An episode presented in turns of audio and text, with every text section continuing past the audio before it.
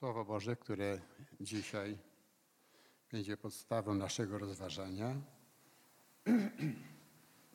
Czytam z listu do Efezjan z piątego rozdziału, pierwsze cztery wiersze. List do Efezjan, piąty rozdział, przeczytam pierwsze cztery wiersze. Bądźcie więc naśladowcami Boga jako dzieci umiłowane i chodźcie w miłości, jak i Chrystus umiłował was i siebie samego wydał za nas jako dar i ofiarę Bogu ku miłej wonności. A rozpusta i wszelka nieczystość lub chciwość niech nawet nie będą wymieniane wśród was, jak przystoi świętym. Także bezwstyd i błazeńska mowa lub nieprzyzwoite żarty, które nie przystoją lecz raczej dziękczynienie. Panie Boże, chcemy Ci dziękować za tą chwilę, kiedy możemy otworzyć Pismo Święte i czytać je. Mamy jednak tą świadomość, że potrzebujemy Ciebie, Twojej mądrości, Twojego światła, dlatego o to Cię proszę, abyś dał nam zrozumienie słowa, które przeczytałem, aby było dla nas nauką, napomnieniem, zachęceniem, przestrogą. Tobie niech będzie chwała, Ojcze, w imię Pana Jezusa. Amen. Jest to taki fragment, kiedy apostoł Paweł apeluje do ludzi wierzących. Kieruje takie dwa apele. Najpierw mówi: bądźcie naśladowcami Boga a potem mówi: chodźcie w miłości. Oba te apele uzupełnia. I kiedy mówi: bądźcie naśladowcami Boga, to wyjaśnia, czy dodaje jako dzieci umiłowane. Dzieci umiłowane, czyli dzieci Boże.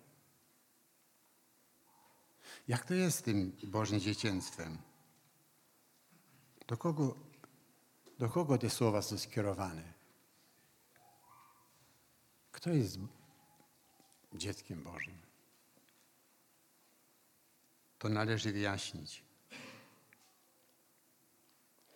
Są różne poglądy na to określenie dzieci Boże. Chcę podkreślić dwa takie najbardziej popularne, a błędne poglądy na to, kto jest dzieckiem Bożym. Pierwszy taki bardzo popularny pogląd mówiący o tym, że wszyscy jesteśmy dziećmi Bożymi. Każdy człowiek. A to z tej racji, bo Bóg jest naszym Stwórcą. Jeżeli Bóg jest naszym Stwórcą, argumentują to w takim razie my jesteśmy Jego dziećmi. Jest w tym trochę prawdy. No rzeczywiście Bóg jest naszym Stwórcą. I tak rozumując, rzeczywiście jesteśmy Jego dziećmi. Ale to jest tylko częściowa prawda. A my chcemy znać całą prawdę.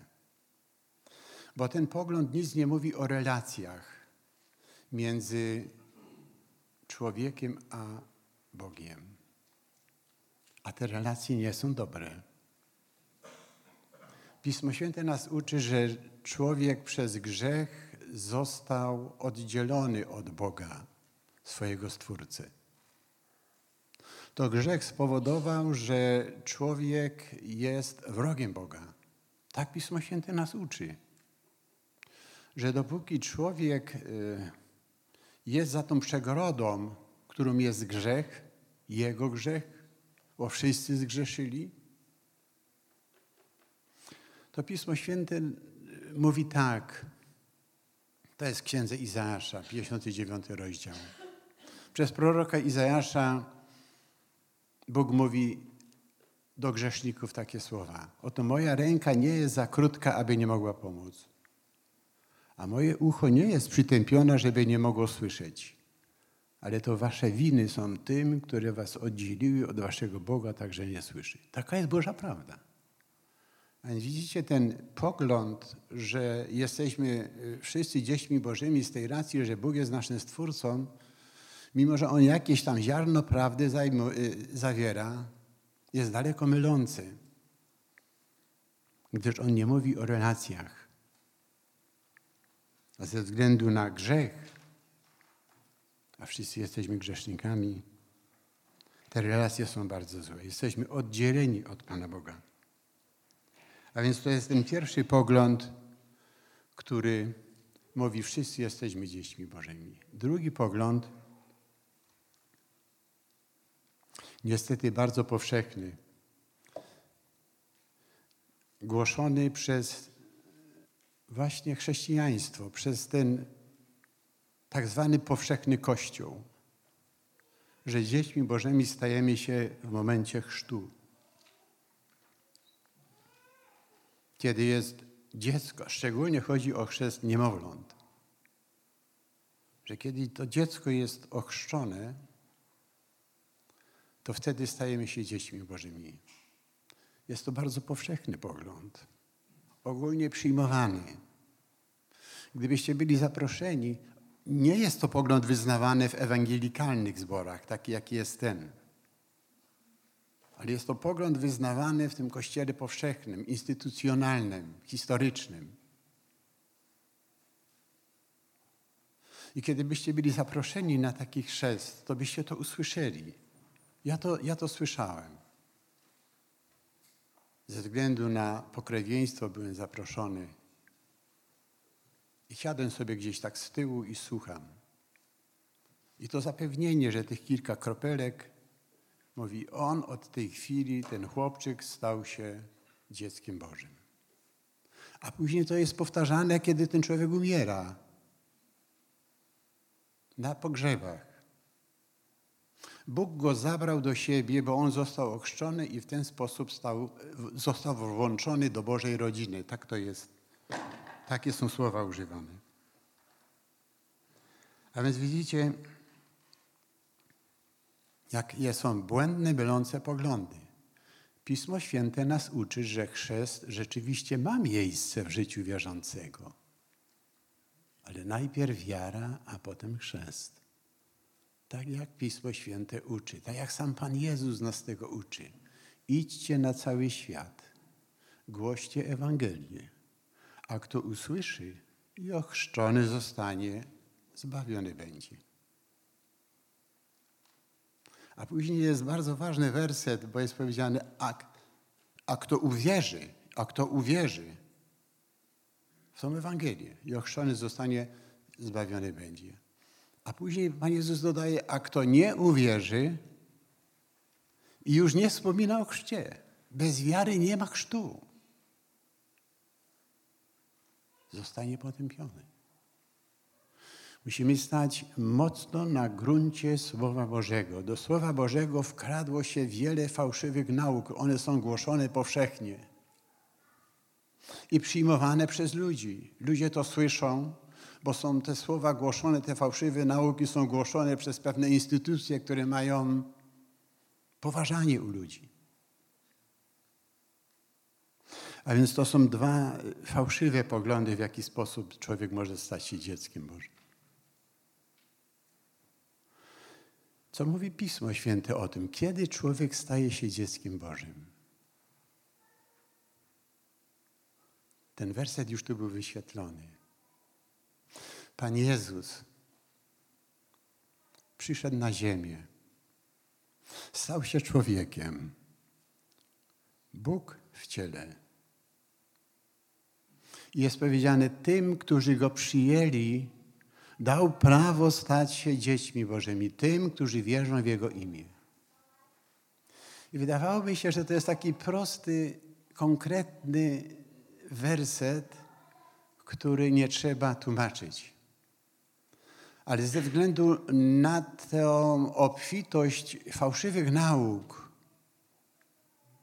głoszonych powszechnie, trzeba ten werset również wyjaśnić. Bo co to znaczy przyjąć Jezusa Chrystusa?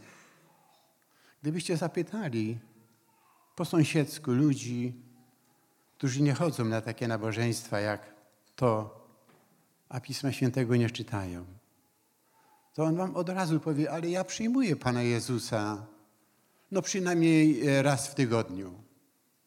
I ma na myśli tę komunię i ten opłatek. Bo tak mu powiedziano.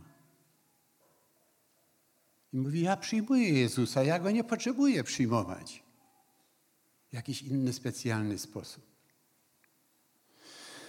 Widzicie, z tą komunią to jest tak jak z tym chrztem. Najpierw wiara, potem chrzest.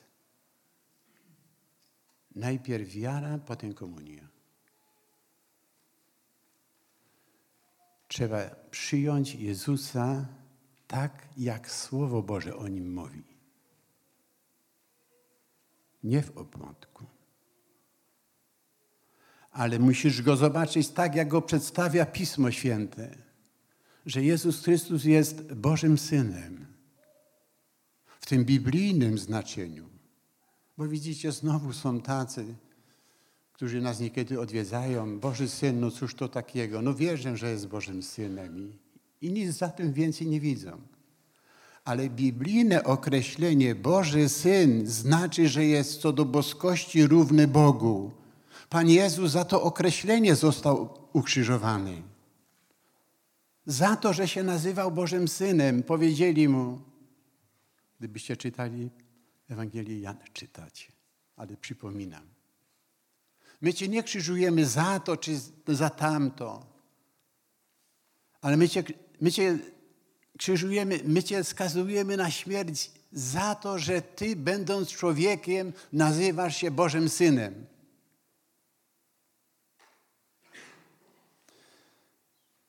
Biblijne znaczenie Boży Syn znaczy, że jestem jednorodzonym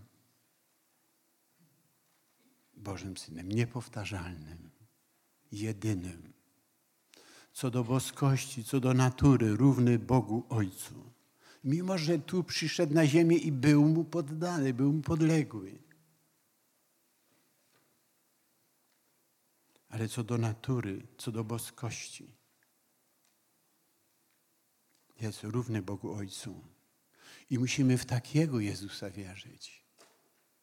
Bo takiego Jezusa nam Pismo Święte przedstawia. To jest właśnie ten Jezus. A dalej musimy uwierzyć, że On stał się w pełni człowiekiem.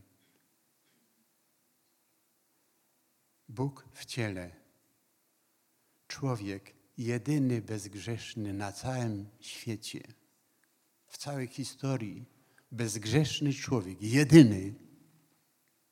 Dlatego jest nazwany barankiem Bożym,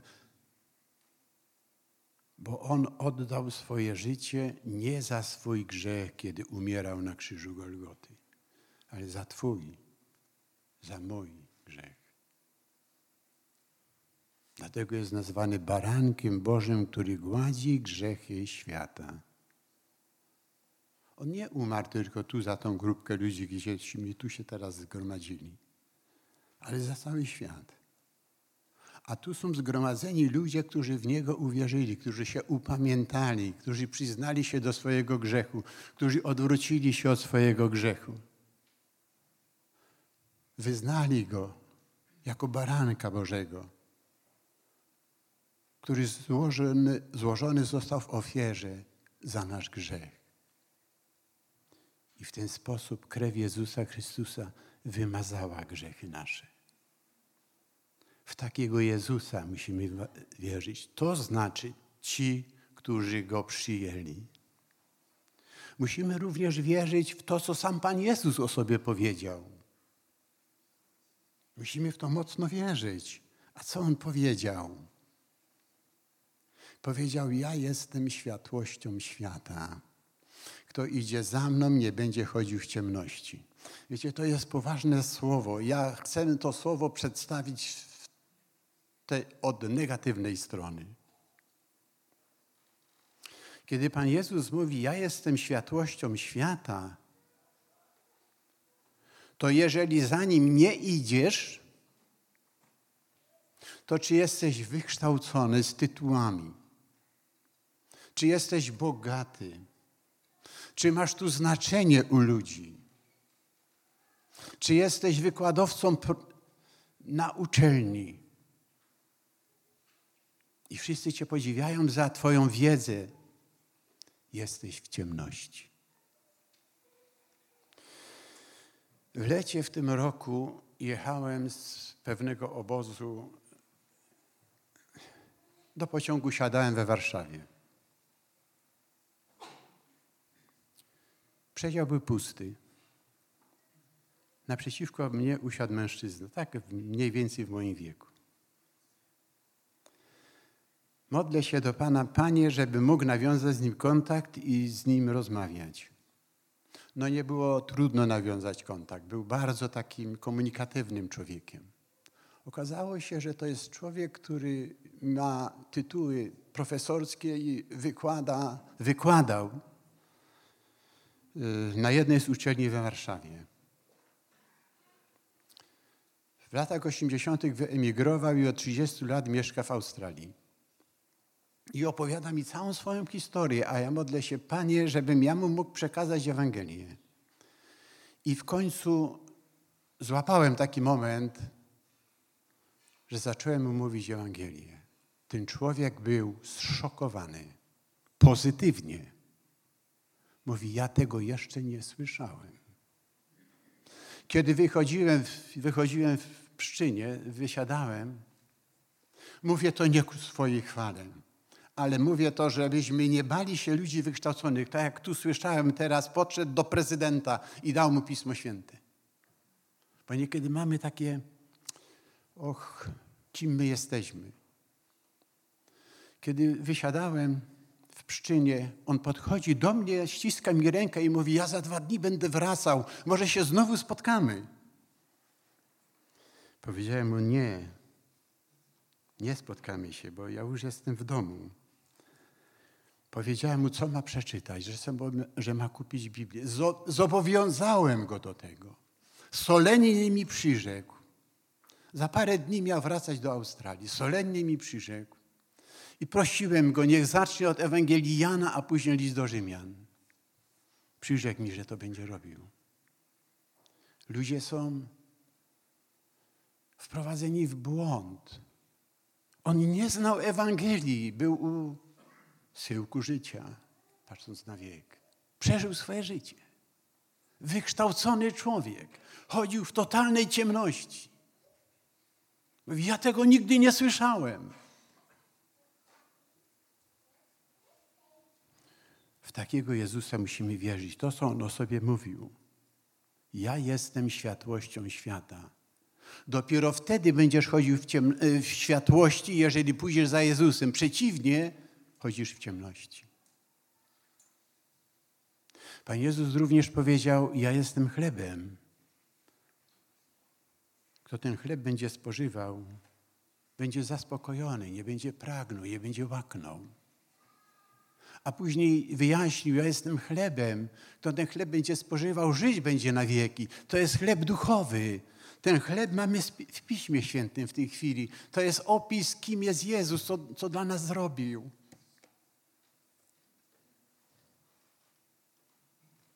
Takiego Jezusa musimy przyjąć. Lubimy, kiedy jesteśmy poczęstowani. Tu też o poczęstunku było mowa i wczoraj, i znowu w Sylwestra. Potrzebujemy jedzenia.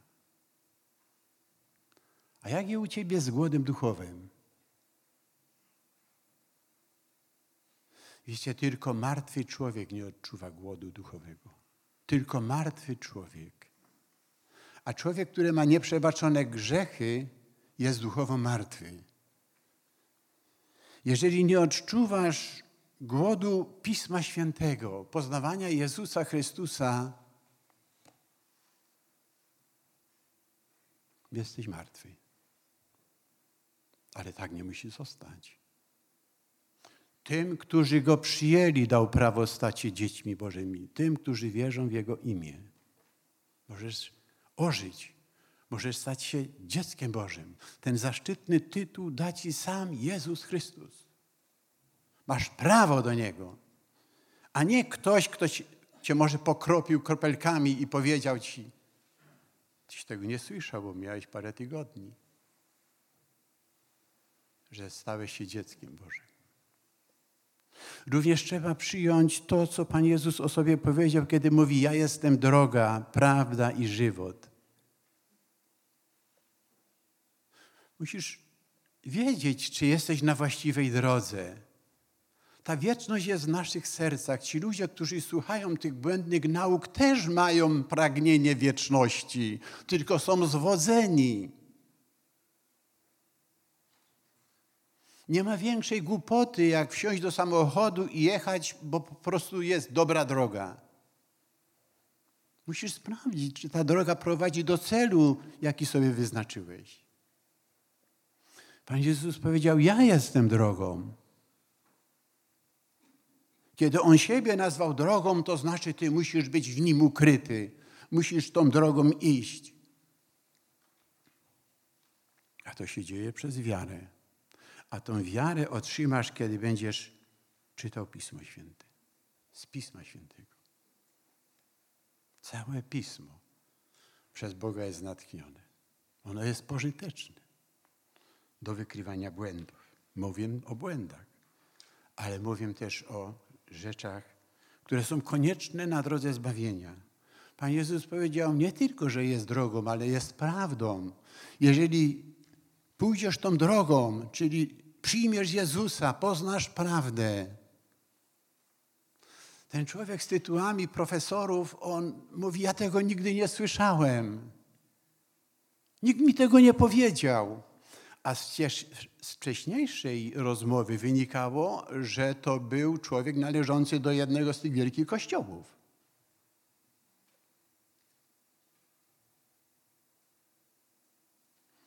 Więc musisz poznać prawdę, biblijną prawdę. Jesteś za to odpowiedzialny. Nie możesz y, y, polegać na tym, że ten, kogo słuchasz, on mówi prawdę i ty bezkrytycznie go słuchasz.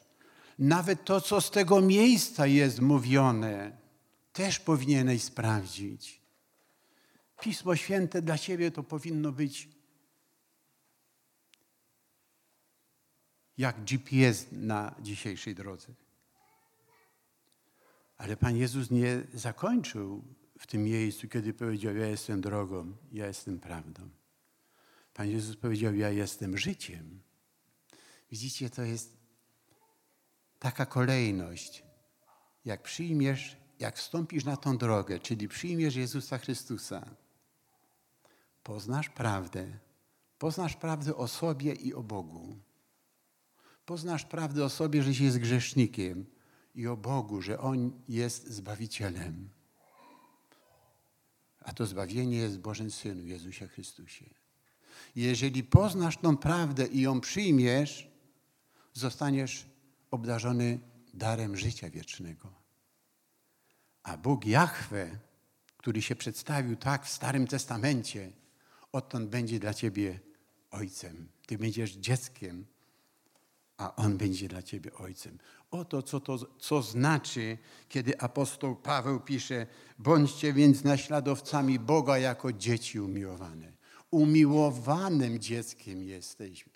Jesteśmy umiłowanymi dziećmi, nie jakimiś takimi niechcianymi dziećmi, ale jesteśmy umiłowanymi przez Boga dziećmi. Czy to nie jest ciepłe określenie? ale to zobowiązuje. Ten zaszczytny tytuł, jaki nam Jezus Chrystus nadał, on zobowiązuje. On zobowiązuje do stosownego, do odpowiedniego zachowania, do odpowiedniego życia, do odpowiedniego postępowania. To nie jest tak, że mamy ten zaszczytny tytuł i na tym poprzestajemy. Nie. Wiecie, dziecko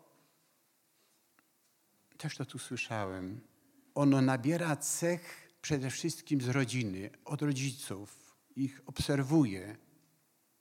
Jak ci rodzice się zachowują, jak się ojciec zachowuje, mówmy o ojcu rodziny, to dziecko takich cech będzie nabierało. Ja na przykład mam brata. I kiedy on dorastał, to ja zacząłem widzieć, bo to dobrze widać, widzieć jest u kogoś. Zauważyłem, że on się zachowuje jak nasz tata. Prawdopodobnie ja tak samo, ale ja to u niego do, bardzo doskonale widziałem, bardzo dobrze widziałem. Myśmy się wychowywali w tym domu. I ojciec dla nas był przede wszystkim wzorem. Także myśmy nabywali jego cech, jego zachowań, nawet pewnych odruchów, pewnych gestów, pewnych słów. Tak jak mówię, prawdopodobnie brat to widział u mnie, że swojego ojca naśladuje. Jeżeli stajesz się dzieckiem Bożym i Bóg rzeczywiście jest Twoim ojcem, musisz przejawiać Jego cechy. To wtedy rzeczywiście jesteś posłusznym dzieckiem Bożym, chyba że zbuntowanym. Ale Biblia o takich tu w tym miejscu nie mówi. A więc widzicie,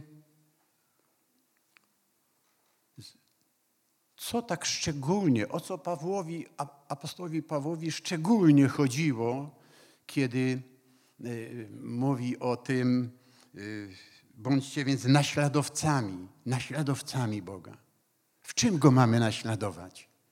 Chcielibyśmy wiedzieć, w czym Go mamy naśladować. Zwróćmy uwagę, tu jest takie słówko, bądźcie więc, więc naśladowcami Boga. A to kieruje naszą myśl na to, co wcześniej było powiedziane. To więc skupia naszą uwagę na to, na tym, co, Pan, y, co Paweł wcześniej powiedział. A co powiedział wcześniej? Przeczytam tylko ten ostatni wiersz czwartego rozdziału. To jest wiersz 32. Bądźcie jedni dla drugich uprzejmi, serdeczni, odpuszczając sobie wzajemnie, jak i wam Bóg odpuścił w Chrystusie. To są te cechy. To są te, te cechy, jakie przejmujemy od naszego Ojca w niebie. On, wszechmocny Bóg, okazał nam serdeczność. Że tak powiem, w Jezusie Chrystusie tą uprzejmość. A przede wszystkim On nam odpuścił. Wiecie, w życiu każdego człowieka mogą być takie chwile czy takie zdarzenia, że zostanie zraniony przez kogoś. To może być zranienie przez kogoś bardzo bliskiego. To może być zranienie przez współmarzonka. To najwięcej boli. I trudno jest przebaczyć. Trudno ci jest przebaczyć. Kiedy jesteś zraniony do żywego. Wiecie, kiedy ja miałem taki problem i przeczytałem ten werset, coś ze mnie spłynęło, coś, jakiś ciężar został ze mnie zdjęty. Kiedy czytałem że mamy odpuszczać tak, jak Bóg mi odpuścił. Kiedy sobie uzmysłowiłem, co to słowo do mnie mówi, że ja mam odpuszczać tak, jak Bóg mi odpuścił.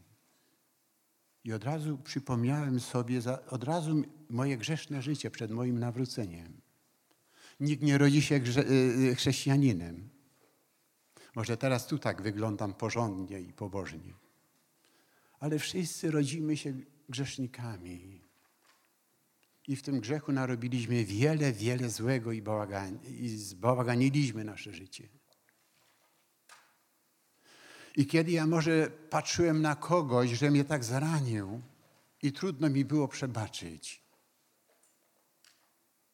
Jak przeczytałem to słowo, co mi, jak Bóg mi przebaczył,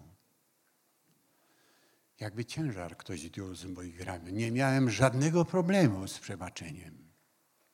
Bo to, co mi ktoś zrobił, to teraz się wydawało takie maleńkie wobec tego, co jak ja Boga znieważałem przed moim nawróceniem. Nie miałem żadnego problemu z przebaczeniem i nie mam. Nie mam problemu z przebaczeniem.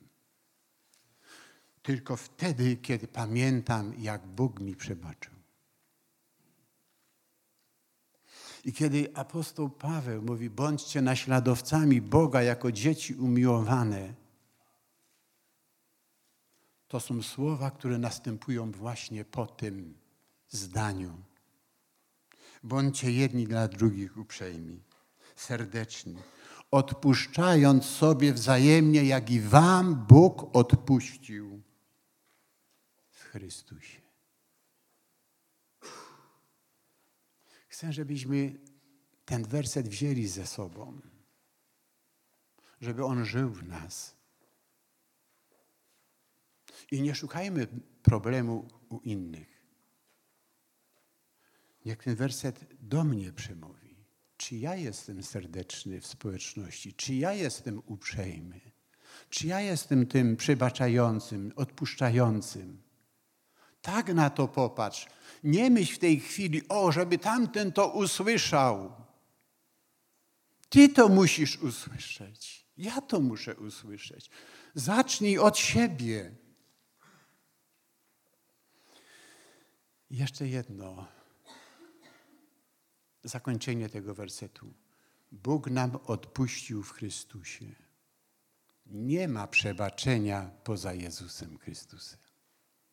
To Jezus Chrystus jest tym doskonałym barankiem Bożym, który gładzi grzechy świata.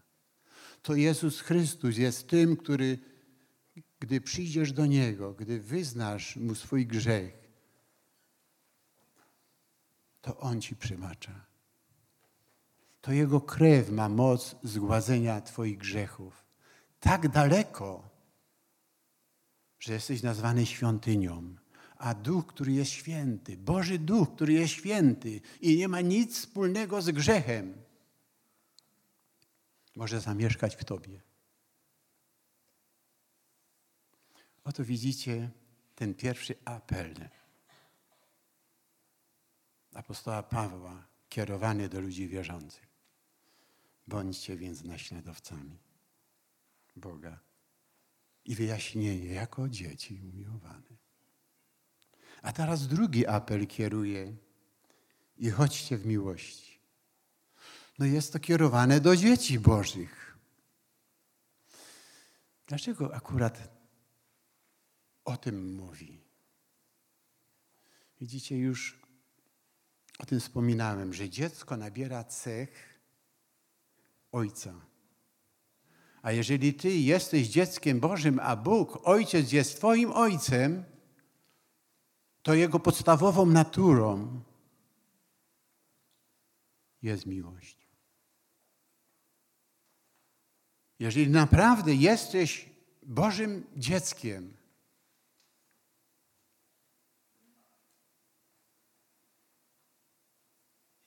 i Bóg Ojciec jest Twoim Ojcem, to będziesz tą cechę tą cechę w sobie odnajdziesz. Będziesz widział, że ona wzrasta w tobie. Będzie to miłość bezinteresowna. Będzie to miłość, która będzie się rozszerzała. Ona będzie y, y, kwitła przede wszystkim w rodzinie, w zborze. Będziesz okazywał miłość, miłość bratnią.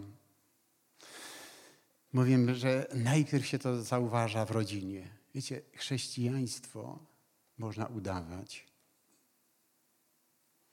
kiedy ja tu przyjdę, to bardzo szybko, gdybym był z zewnątrz i w ogóle nie był chrześcijaninem, i gdybym tu przyszedł parę razy, to bardzo szybko nauczę się, jak tu należy się zachowywać. Że trzeba być miłym, ładnie się przywitać, powiedzieć pewne słowa, bracie, siostro, amen, Aleluja, chwała Panu. Tego się wszystkiego i nauczyć. To są wszystko dobre rzeczy, ale chcę podkreślić, tego się idzie nauczyć. Ja mogę nie być chrześcijaninem, a tu w społeczności tak się zachowywać i wszyscy powiecie, ale fajny brat.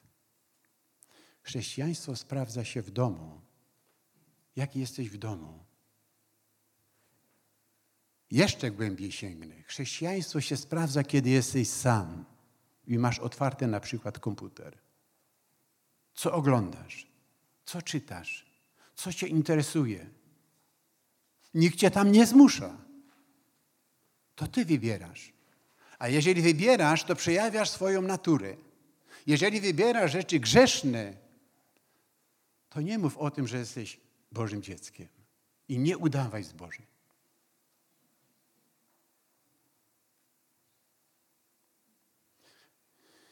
I chodźcie w miłości, kiedy apeluje apostoł Paweł i wyraża te słowa, to popiera to przykładem.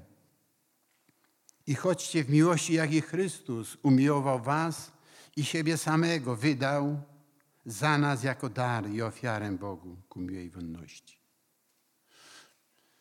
Chrystus nas umiłował.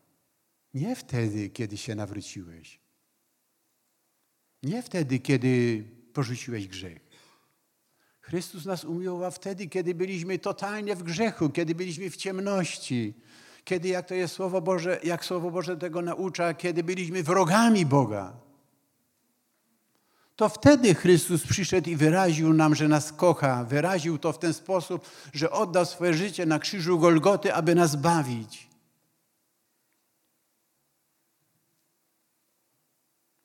Nie mów, że będziesz oczekiwał miłość, jak ta druga osoba będzie dla ciebie miła i przyjemna. Naśladuj Chrystusa. Jesteś dzieckiem Bożym. Naśladuj. Niech ta cecha miłości u ciebie kwitnie, wzrasta. Niech ona promieniuje. To jest ten drugi apel. A później w tych dwóch wierszach pokazuje, czego nie powinniśmy robić. Najpierw mówi to w oparciu o czyny, a później w oparciu o słowa. Wierszu trzecim mówi o czynach. A rozpusta i wszelka nieczystość lub chciwość niech nawet nie będą wymieniane wśród was, jak przystoi święty.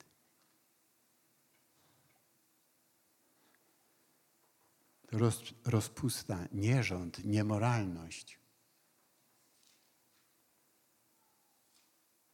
To nie powinno być nieczystość. To nie powinno być nawet wymieniane.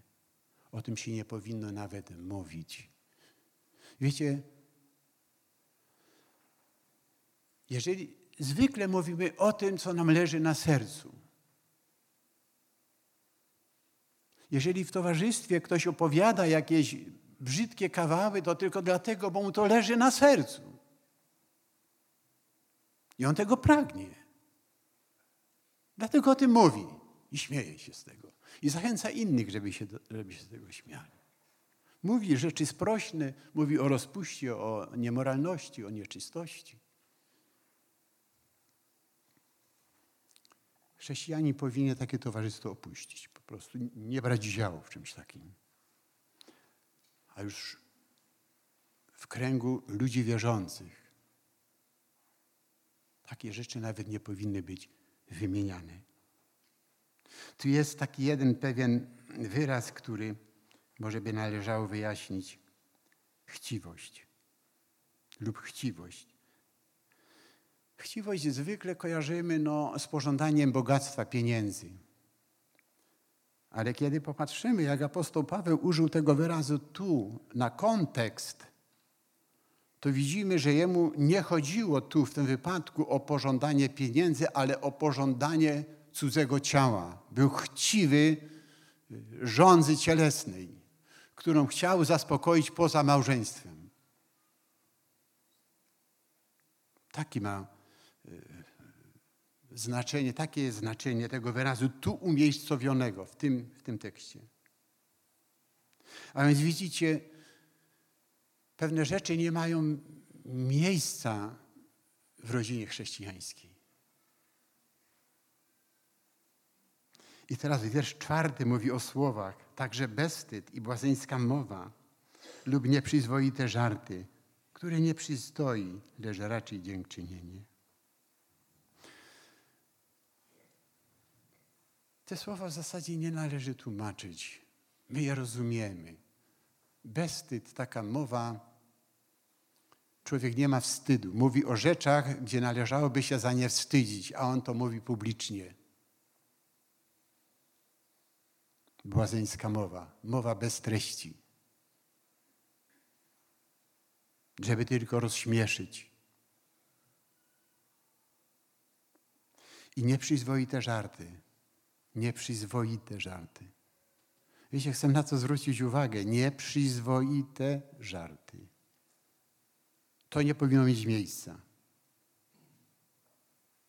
Ale tu nie jest powiedziane żarty, że w społeczności ludzi wierzących, że społeczność ludzi wierzących nie powinna żartować. To tu nie jest powiedziane. My nie powinniśmy być ponurakami. Żart w stosownym miejscu i stosowny żart powinien mieć miejsce. Wiele czasu spędzałem z młodzieżą na różnych obozach. Uwielbiałem ich obserwować. Oni mają poczucie humoru. To były stosowne żarty. To była chrześcijańska młodzież. Tam nie było nieprzyzwoitych żartów, ale tam były żarty. Więc nie powinniśmy być ponurakami. Ale te, te żarty powinny też być z umiarem, nawet przyzwoite. One nie powinny zdominować społeczność chrześcijańską, grupę domową, nabożeństwo.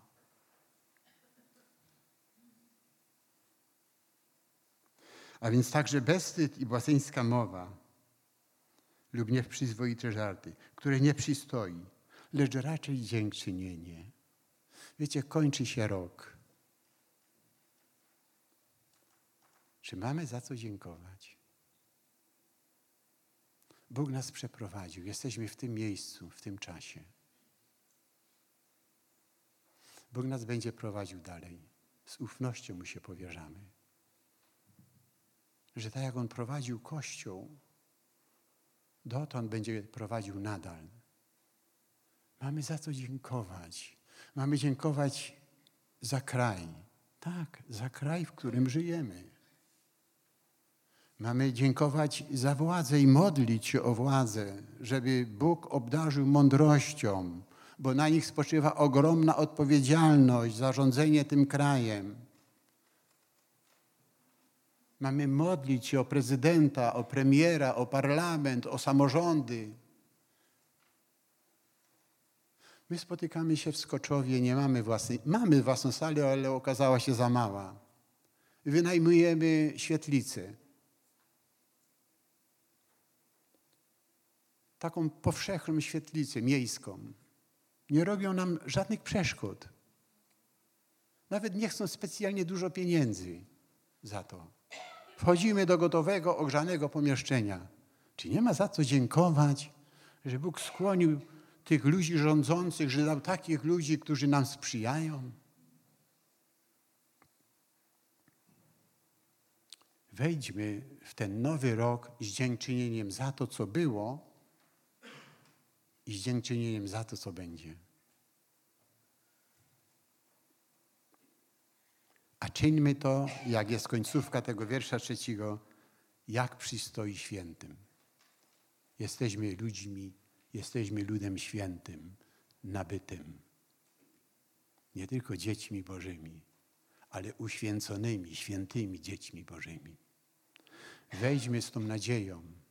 Jezus Chrystus jest głową Kościoła. Nie jesteśmy tu sami, nie byliśmy sami przez tą wędrówkę Starego Roku, i nie wchodzimy w nowy rok jako sieroty. Jezus jest głową Kościoła i w nim jest ta gwarancja, że ten Kościół będzie istniał tak długo, aż Pan Jezus przyjdzie i nas zabierze do siebie. Bo zdążamy ostatecznie do Ojczyzny w górze. Tam wieczności z naszym Zbawicielem spędzimy u Jego boku całą wieczność. Niech Mu za to będzie cześć i chwała.